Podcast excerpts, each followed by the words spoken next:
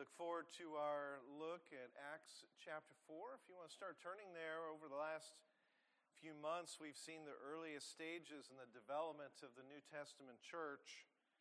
And in Acts 1 through 2, we saw the result of God powerfully working through his Spirit to bring conviction of sin and repentance. Thousands were added to the church as a result of that. And then we saw how that community of saved believers interacted. They met daily, not only in the temple to proclaim the good news, but also in one another's homes to worship and fellowship together. There really is never a dull moment in the book of Acts. There's constant action and events and interesting things happening. Last week we saw what happens when God blesses a church with spiritual growth and unified worship. That church faces persecution. And when we boldly proclaim God's word and model Christ's likeness, we understood that the leaders of this world, together with those described in Ephesians 6:12 as the principalities and powers of the heavenly places, the spiritual hosts of wickedness, all of these oppose the church in its effort to glorify God. So I hope the lesson that we learned last week is that we must see persecution not as opposition, but as opportunity, right? In fact, persecution is often a confirmation that we are living out the gospel. And as I mentioned at the very end last week, if Peter had been intimidated by the questioning of such powerful people and groups that opposed him, he would have said as little as possible. He would have hoped to be released to get back to the fellowship of the other believers uh, and stay under the radar. But he wasn't intimidated. He was a servant of the living God. He knew he had the greatest message in the world to deliver. And so, what he thought instead was in all my life, I have never had a chance like this. Look at this audience the priests, the captain of the guard, the Sadducees, the rulers, the elders, the teachers of the law, Annas, Caiaphas, John, Alexander, and others. I will never do better than this. Why, if we put on a great advertising campaign, we could never have gotten all of the nation's leaders to come. But here they are. And therefore, it must be a divine appointment. So remember that. Remember to see opposition as opportunity. Well, today we see what happens when the church members, instead of being filled with the Holy Spirit, instead become complacent and self centered. Let's stand as we read together. We'll read the, the first part of this passage that starts with Acts 4, verse 32. We'll read through verse 37. Now, the full number of those who believed were of one heart and soul, and no one said that any of the things that belonged to him was his own, but they had everything in common. And with great power, the apostles were giving their testimony to the resurrection of the Lord Jesus, and great grace was upon them all. There was not a needy person among them, for as many as were owners of lands or houses sold them and brought the proceeds of what was sold and laid it at the apostles' feet, and it was distributed to each as any had need. Thus, Joseph, who was also called by the apostles Barnabas, which means son of encouragement, a Levite, a native of Cyprus, sold a field that belonged to him and brought the money and laid it at the apostles' feet. Let's pray. Lord God, I thank you for your word. I thank you for all of these interesting things that are taking place in the book of Acts. They, many of them do resemble things, challenges that we face, lessons that we need to learn as a church today, 2,000 years later. I just pray that you would help us to learn them, help us to have attentive minds and hearts, willing to accept any of the challenges, exhortations that you bring us from your Jesus' name we pray. Amen. You may be seated. Well, Luke did not have to give us a picture of nearly ideal harmony as he does here in chapter 4, because he already gave us in chapter 2 a very similar description of a united body of believers, even a body that shared things with one another. So, we need to understand that Luke isn't being repetitive and that there is a reason why he tells us about a man named Barnabas. We always think of Barnabas as the model of encouragement, which of course he was. Named Barnabas, as the passage says, means the son of encouragement, and we will learn and see him more later. And we know him as an encouraging man, a supporter. However, Barnabas also models a sacrificial attitude here in chapter 4. He's singled out as one of the church members who owned a piece of land and sold it. And he brought the proceeds to the apostles to distribute as they thought wise, especially among those that were in need. And we shouldn't read this passage as saying that every member sold everything that they possessed and converted it to cash. If that were true, there would have been no longer any houses to meet in, right? Additionally, the verbs in this section are in the Greek, imperfect tense, which, if you know anything about the vocabulary of the Greek language, you know that they have two types of past tense uh, verbs in particular that are used the most. One is the aorist, which is a simple past tense. An action was done, it was completed once in the past imperfect means that it kept being done over and over again. It, it didn't quite ever finish. That's why it's not perfected. It's called imperfect. And so, what, what we're learning about in this passage in chapter 4 is that the people who owned properties were selling them. Imperfect tense. They sold them over time, they continued to sell them. Meaning they didn't just do it once for all, they didn't just sell everything that they had but rather they sold things as needs arose within the church. The New International Version actually captures this well when it translates verse 34 as saying, From time to time, those who owned land or houses sold them. So, what we need to understand from this is that there were members like Barnabas who sold portions of their estate to assist those of the church that were in need.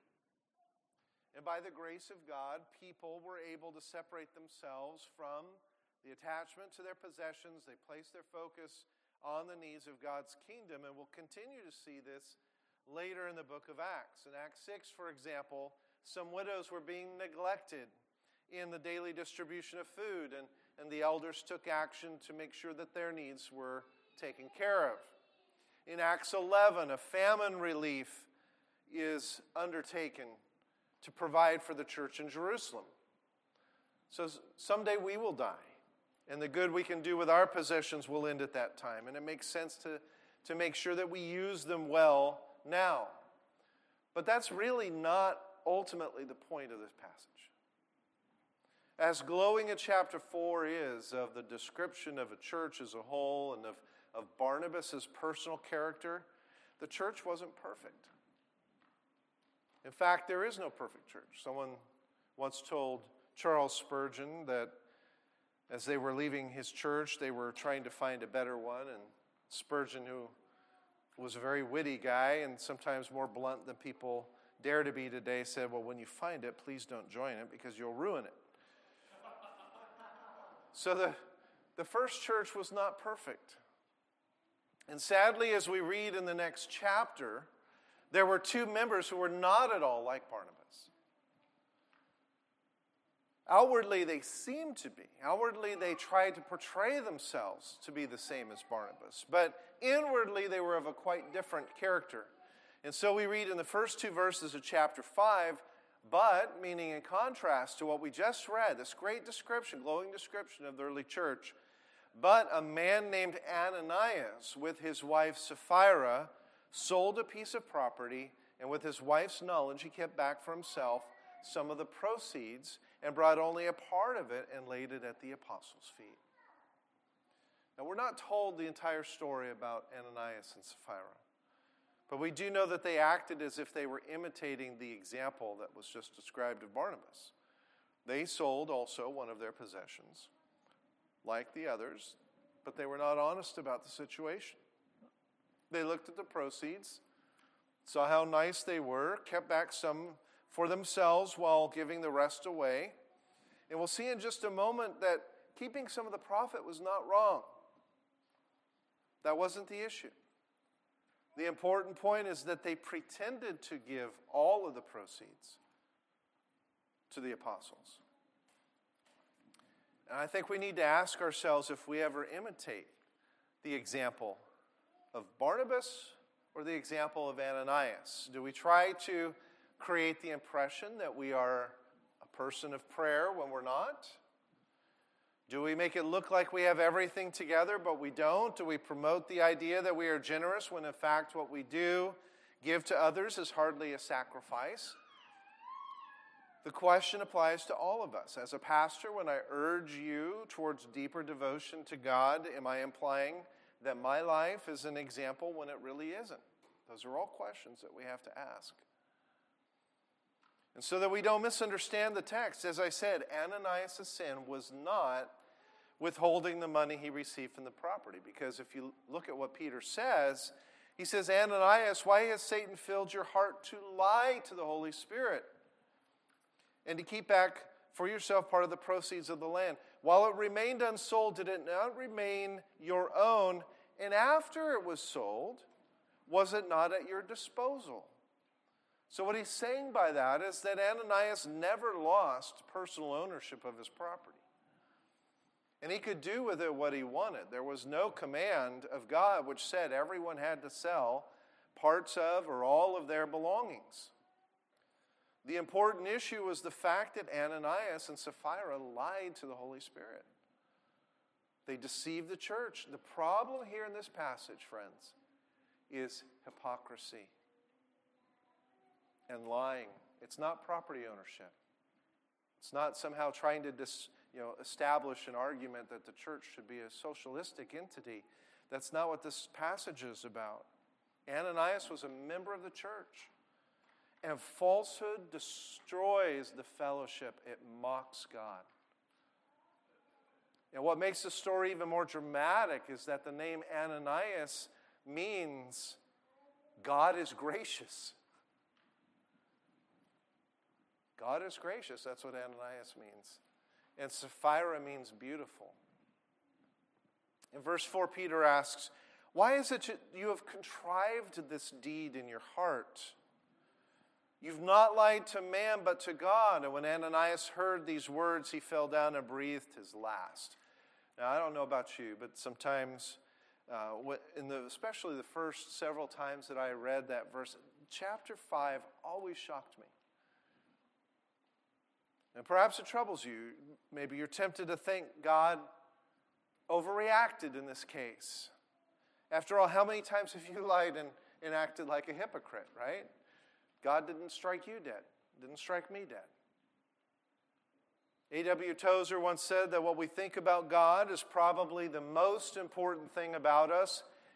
And if that's so, then that's probably indicative of the fact that our generation today is in serious trouble. Even though opinion polls say that Americans are very religious, only 10% say that their belief actually impacts or influences the way that they live. R.C. Sproul, the late R.C. Sproul, wrote a good book called The Holiness of God. And in it, he suggested there's one lesson that God wants us to learn from this particular chapter from Acts 5, and that is that God is holy. Holiness means set apart, it means otherness. It means that God goes beyond all that we are able to imagine. It is so fundamental to God's character that as Sproul wrote, the word holy calls attention to all that God is. It reminds us that His love is a holy love, His justice is a holy justice, His mercy is holy mercy, his knowledge, holy knowledge. His Spirit is the Holy Spirit. An helpful example of what he means by that is, I think, in the Old Testament, the story of Aaron and his sons, Nadab and Abihu. Leviticus 10 tells us that they did not follow God's instructions when they gave an offering at the tabernacle. We're not told how often they were disobedient. We're not told what they were like in their personal lives. All we're told is this very short episode that they offered what the Bible describes as being profane fire to the Lord, and apparently did not think that that was very serious. You know what profane means, it means to take something from a higher level and bring it down to a lower one. and Nadab and Abihu's offering attempted to take God from his exalted level of holiness and bring him down to their own casual level. And guess what happened? The Bible says that God caused the fire that they were offering to essentially explode out. And it consumed them. They died. And if you've ever wondered if God takes seriously how we worship Him, or you are tempted to think that everyone can, can have their own rules and serve God in his or her own way, Leviticus 10 should change your mind, my mind. God gave the Israelites very clear direction. He told Moses and Aaron how to worship Him. And what happens when we disregard that? What happens when we profane God? Is it simply my will against God's? Is it simply He takes what we give Him? Has He requested that we be holy or has He commanded that we be holy? Well, here's the question if the magnitude of sin is, is really determined by the greatness of the one against whom that sin is committed, then Aaron's sons, when they offered profane fire, were what? They were profoundly sinful, weren't they? Their disobedience was a great arrogance against God. It said their will was more important than God's command. And it threatened, as models in that congregation, it threatened to disrupt the entire future of the church of the Old Testament. And so God judged them. And how do you think Aaron reacted? The Bible says that he was displeased, which is probably an understatement probably furious or outraged or profoundly sorrowfully disappointed in what had happened would be the case. He had, after all, dedicated his entire life to the service of God. He had been placed in that position because his brother lacked the self confidence and courage to go and be God's spokesman as God had directed him in the early book of Exodus, as we read in Exodus chapter 3. Instead, Moses said, I can't talk. And then God said, Well, then I will have your brother be your spokesman. And so Aaron, Aaron was the spokesman. You know, what thanks does he get? God executes his sons for what probably seemed like a minor infraction of the rules. But listen to how Moses counseled him. He says, Aaron, this is what the Lord spoke of when he said, Among those who approach me, I will show myself holy. In the sight of all the people, I will be honored. And so Moses reminded his brother of the original consecration of the priests who had been set apart for this sacred task, solemnly charged with the precise requirements of their office. They had the privilege of ministering before a holy God, of showing honor to him. In fact, in Exodus 39, God had described the altar as most holy. So when Nadab and Abihu performed the offerings upon the altar as they want rather than as God commands, they were acting in defiance of God's instructions, inexcusably profaning God. And on that occasion, God's judgment was swift. You know, one of the things I like about Sproul's book, The Holiness of God, I encourage you to read it if you've not read it before. He picks various different episodes from the Old and the New Testament of times where God acts in this way. These momentary glimpses of the holiness of God that kind of unseat people or, or act in ways that surprise us, whether it's Isaiah seeing God upon the throne or Peter uh, saying God, uh, you know, to Jesus, "Depart from me, for I am a sinner." These unexpected reactions of people to the to the holy sovereignty of God. If it weren't for his book, I probably would never have looked in depth at the story of Uzzah. And that's probably, if you've read the book, where some of you learned that story as well the, the man who touched the ark to try and keep the ark from falling off the ox cart. There's something about, though, that story that ties him to Aaron's sons and with Ananias and Sapphira. We won't take but more than a minute on this, but look at this passage in 1 Chronicles 13. So David assembled all Israel from the Nile of Egypt to Lebo Hamath to bring the ark of God from Kiriath Jearim. And David and all, the, all of Israel went up to Baalah, that is, to Kiriath Jearim, that belongs to Judah, to bring up from there the ark of God, which is called by the name of the Lord, who sits enthroned upon above the cherubim. And they carried the ark of God on a new cart. Right? It seemed all the right things. A brand new cart built just for this occasion. From the house of Abinadab and Uzzah and Ahio, who were driving the cart. But were they supposed to put it on a cart? No. What's the connection with Nadab and Abihu? They did not do what they were told. They did not worship God in the way that they were supposed to. They were supposed to have the Kohathites come and carry the ark on poles. It doesn't matter that they built a new cart or had a new cart or that they had strong oxen that they were going to lead it. So David and all Israel were celebrating before God with all their might, with new songs and lyres and harps and tambourines and cymbals and trumpets. And when they came to the threshing floor of Chidon, Uzzah put out his hand to take hold of the ark because the oxen stumbled. Again, things that we think common response, what we would do in this place. This is God's holy ark. Can't let it come off and slide off the, the ox cart. And the anger of the Lord was kindled against Uzzah, and he struck him down because he put out his hand to the ark. And he died there before God. And just like Aaron, David was angry because the Lord had broken out against Uzzah, and that place is called Perez Uzzah to this day. And it seems again, confronted with the harshness of God, why should he be struck down for this instinctive reaction? Well, Sproul points out the answer is that Uzzah, as I say, was a Kohathite, been schooled in the specific instruction about how the ark was to be carried. Under no condition was anyone ever to touch the ark. Once it was constructed and dedicated to God, it was holy.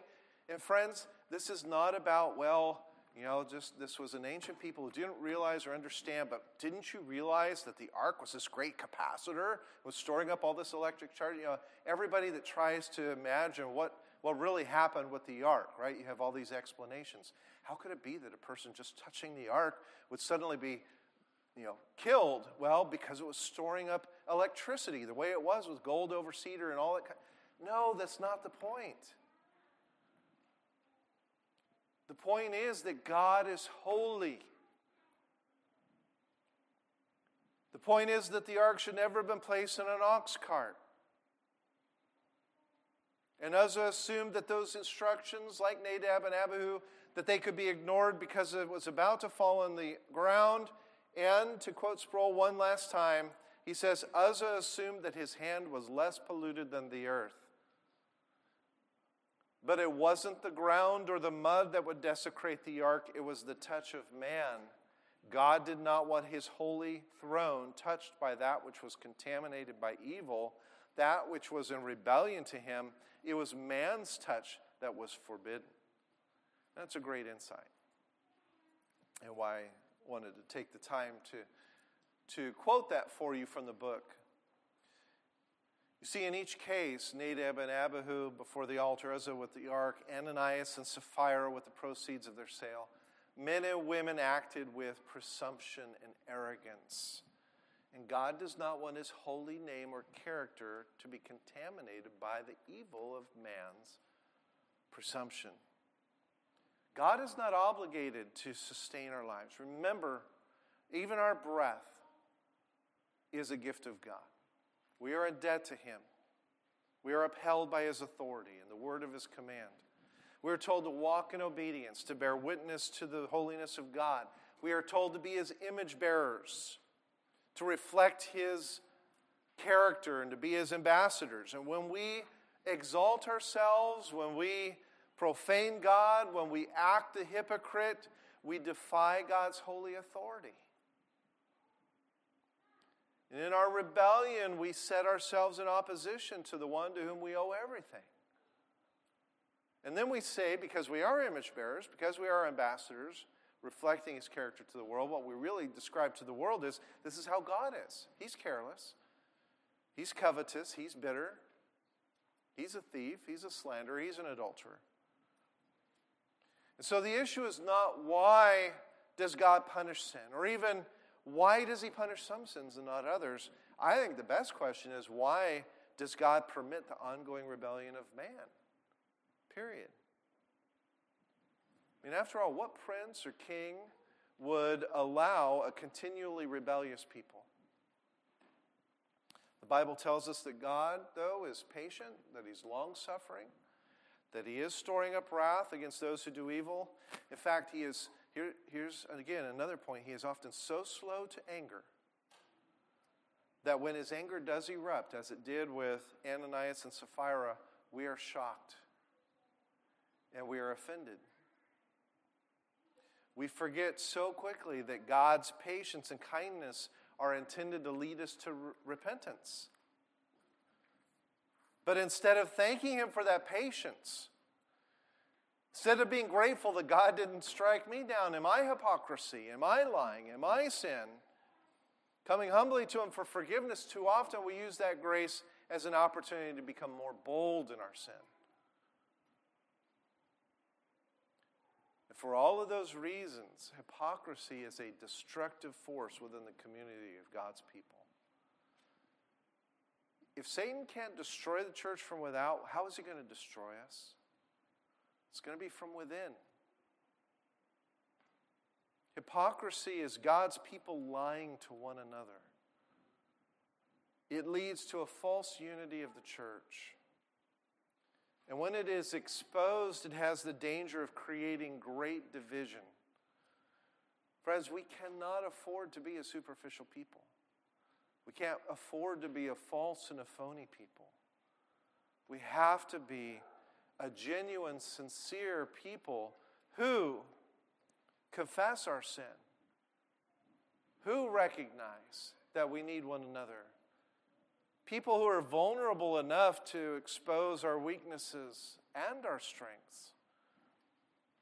And so, if the primary reason that Luke writes the book of Acts is to record for us the work of God, the Holy Spirit, among a growing community of believers and the establishment of the church spreading throughout the world, he also wants to inform us hey, watch out for these things. Watch out for what happens when hypocrisy hits. And so, this is a warning. One commentator writes the story of Ananias is to the book of Acts what the story of Achan is to the book of Joshua. In both narratives, an act of deceit interrupts the victorious progress of God's people. Maybe you've never connected those two things together, Ananias and Sapphira and Achan in the book of Joshua, but it's a great comparison because you know how the people of God crossed over the Jordan and they were ready. They were the faithful second generation, ready to take on Jericho, and they did. And they were successful because they were faithful to God, all except for one person and his family.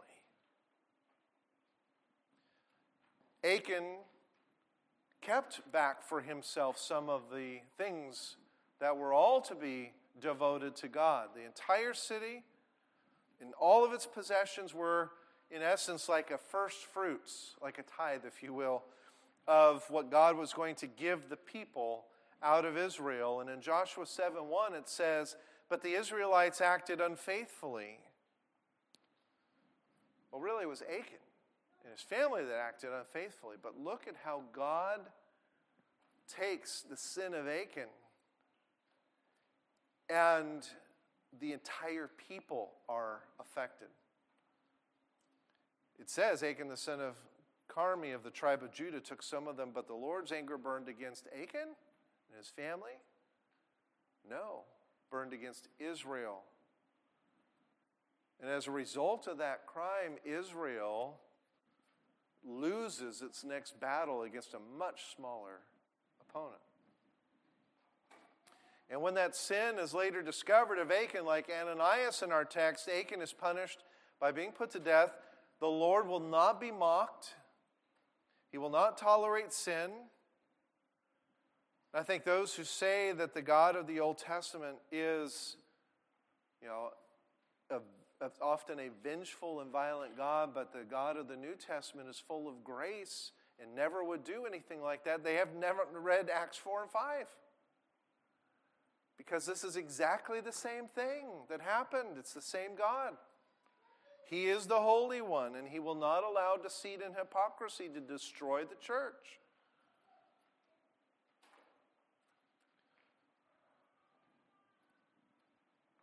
So, friends, as our church grows, we too must not presume upon God's grace. In fact, the demonstration of God's holiness should and will have the opposite effect. It will cause reverent fear among us. Acts 5:11 says, "As a result of God's judgment." Here's the good thing about the church at this time. They didn't all rally together and come grumbling to the apostles going, what is God doing? This is so unfair and unjust. Instead, it says, Great fear came upon the church, upon those who heard of these things.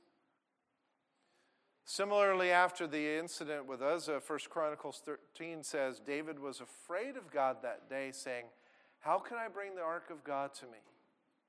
So it was not a how dare you, like some equal to an equal, right?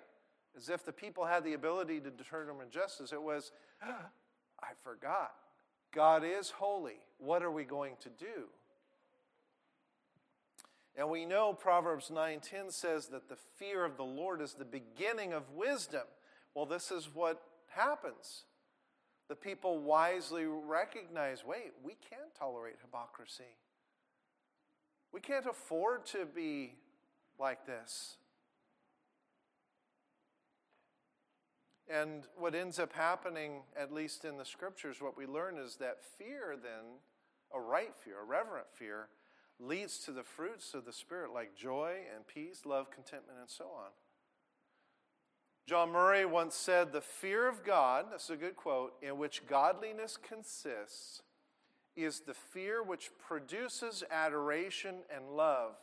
It is the fear which consists in awe, reverence, honor, and worship and all of these on the highest level of exercise, and this is my favorite part, it is the reflex in our consciousness of the transcendent majesty and holiness of God. I like that phrase. The reflex in our consciousness. If you're wondering what that last sentence means, some of you have been to the doctor's office, you've sat on the doctor's table. Last time I was at the doctor, that I can remember, we were adopting Hope and Caleb and, and had to do a required physical. But that was one of the tests that they did with the little rubber mallet.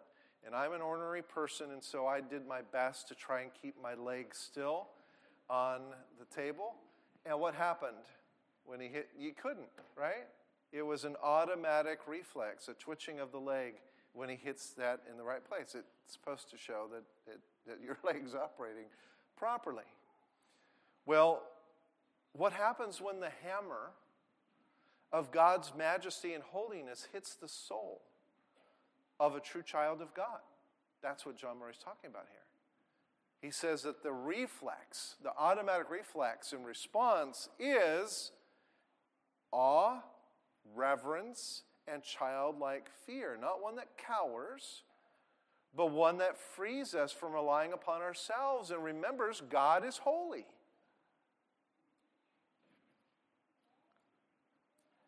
He is great. He told Job that he laid the foundations of the earth and determines its measurements. We get so caught up in the busyness of life, we can come into church on a Sunday morning and completely forget that God laid the foundations of the earth. We get so busy with all the things that we do, whether it's directing people in our workplace or putting things together. We kind of think that we're the masters of our own lives, and then we come in And we are reminded by God's word that He made the clouds as a garment, that He gave the horse its strength, that the eagle mounts at His command, that His judgment is pure. We go about our busy lives and we deal with dishonesty and lack of integrity and disrespect and constant worldliness around us all the time. And then we are reminded by His Word, He is adorned in majesty and splendor. He is righteous and true. And we must be led. The reflex of our consciousness, if we are a true child of God, must be who is like our God? Who is like our God? And in the moment that we recognize that, then we turn right back around and we go, and I am sinful. I am blessed just to continue to be here.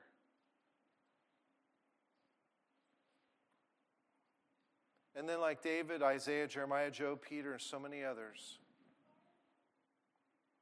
we ultimately say, Woe is me, I am undone. Depart from me, Lord. I am a sinner. And that's when God says, No. That's, that's where I want you to be. I dwell with the person who is contrite in heart, who's broken in heart over their sin. I want you to be my servant. That's where he takes that coal and he sears the lips as a way of symbolizing purification and for Isaiah and saying, Go out and be my servant. Now you're ready to actually be of use for the kingdom. It's because that fear is the beginning of wisdom. It isn't wisdom in and of itself, but it is the foundation for wisdom. You will never be wise. Let me just say this you'll never be wise in the Christian life if you do not have a foundation built of a right view of God. It's not just about being book smart. It's not just being about around the church for years and years and years. We are in the right frame of mind. It makes us teachable. Isaiah became teachable. Now God could use him. when Peter told Jesus, Depart from me, for I'm a sinner, Jesus says, No, now you're actually teachable. Before you were prideful and self confident, telling me it wasn't the right time to let down the nets for the fish. But now I can make you a fisher of men. And that's what happened to the people of the first church.